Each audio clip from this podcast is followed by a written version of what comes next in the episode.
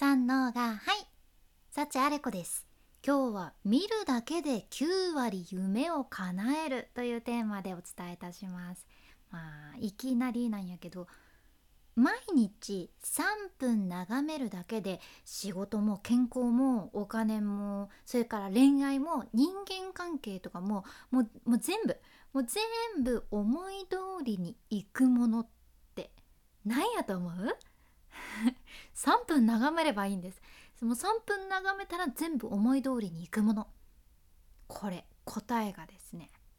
ツボなんですね。もうとにかくこのツボを買ったら全部が思い通りにいくんですよとか言ったらやばいですよね。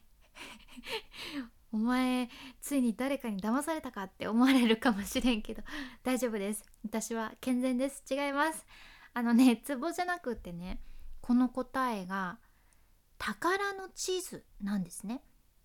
これを見ればもうかなり高い確率で思いが実現しやすくなるっていうことで今回は角川さんから出てる望月俊孝さんがね書かれた「見るだけで9割叶う魔法の宝地図」っていうその本で学んだことをシェアさせていただきます。いやこれマジでタイトルめっちゃ良くない？見るだけで9割叶う魔法の宝地図。めっちゃ人間にとって都合のいいタイトルにさなっとってもうまんまと私それに導かれてすぐ手に取りましたですけれども。まあそもそも宝地図って何なんだってとこでねこれは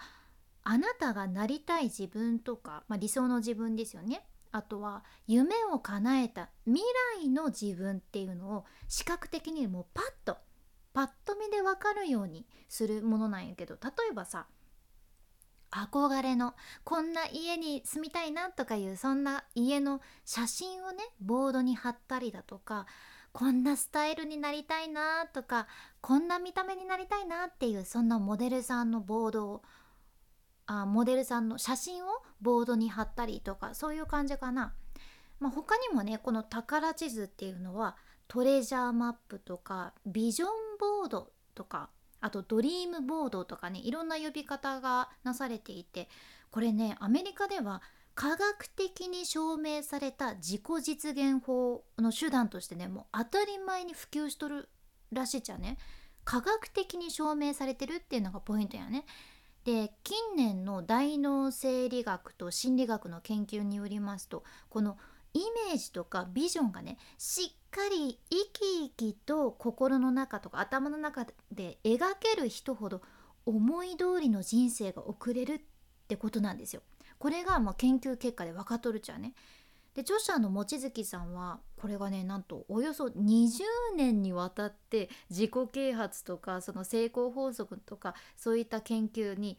1億円以上の費用をね費やしてきて めっちゃお金かけとるよね。でそれだけお金かけて研究した中でそれでもこの宝地図が一番効果的って感じてらっしゃるそうなんですよ。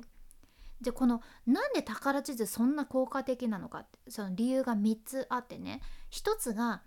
イメージが明確になって潜在意識に働きかけることができるからってことなんです。このパッと見でさボードを作ることで視覚的に見えるようにして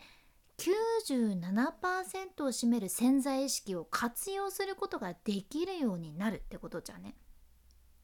97%の潜在意識。えそんなあったとって感じせん？でもそれを活用することができるようになるそうです。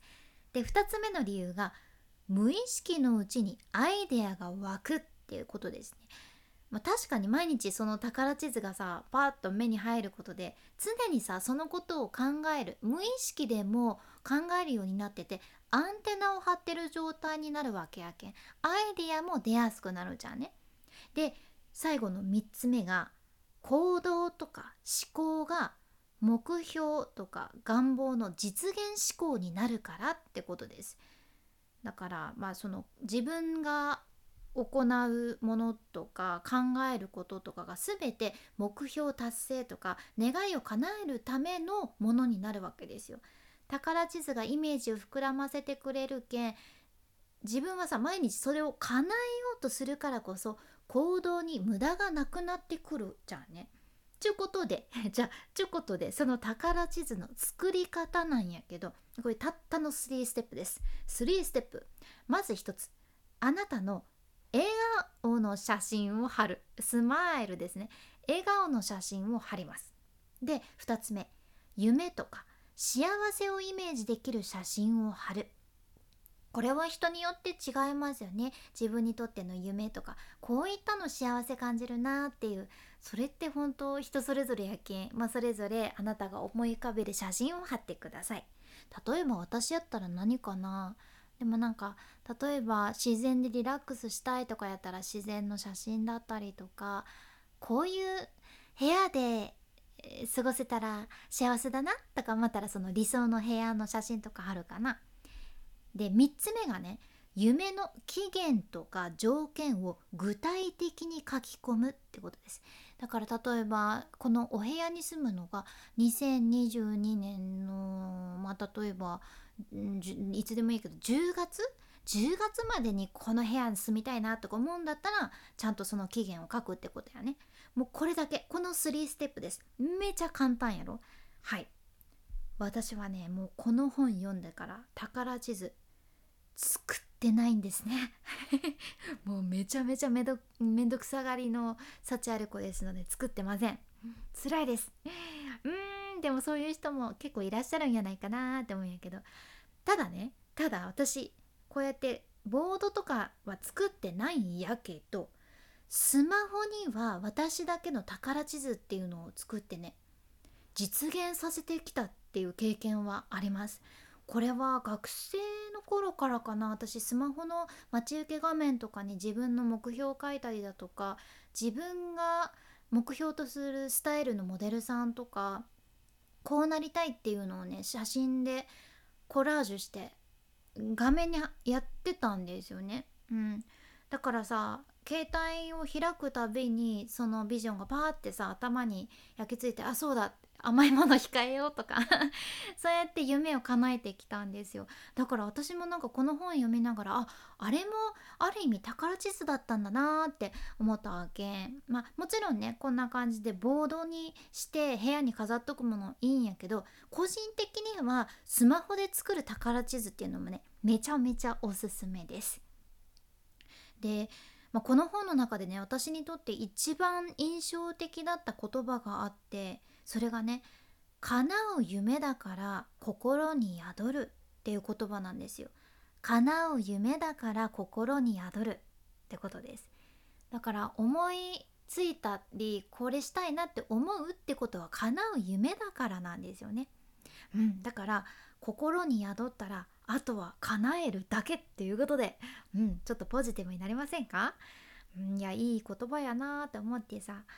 うん、いや私もなんか改めてまた待ち受けとかちょっと考えてみようかなって思いました。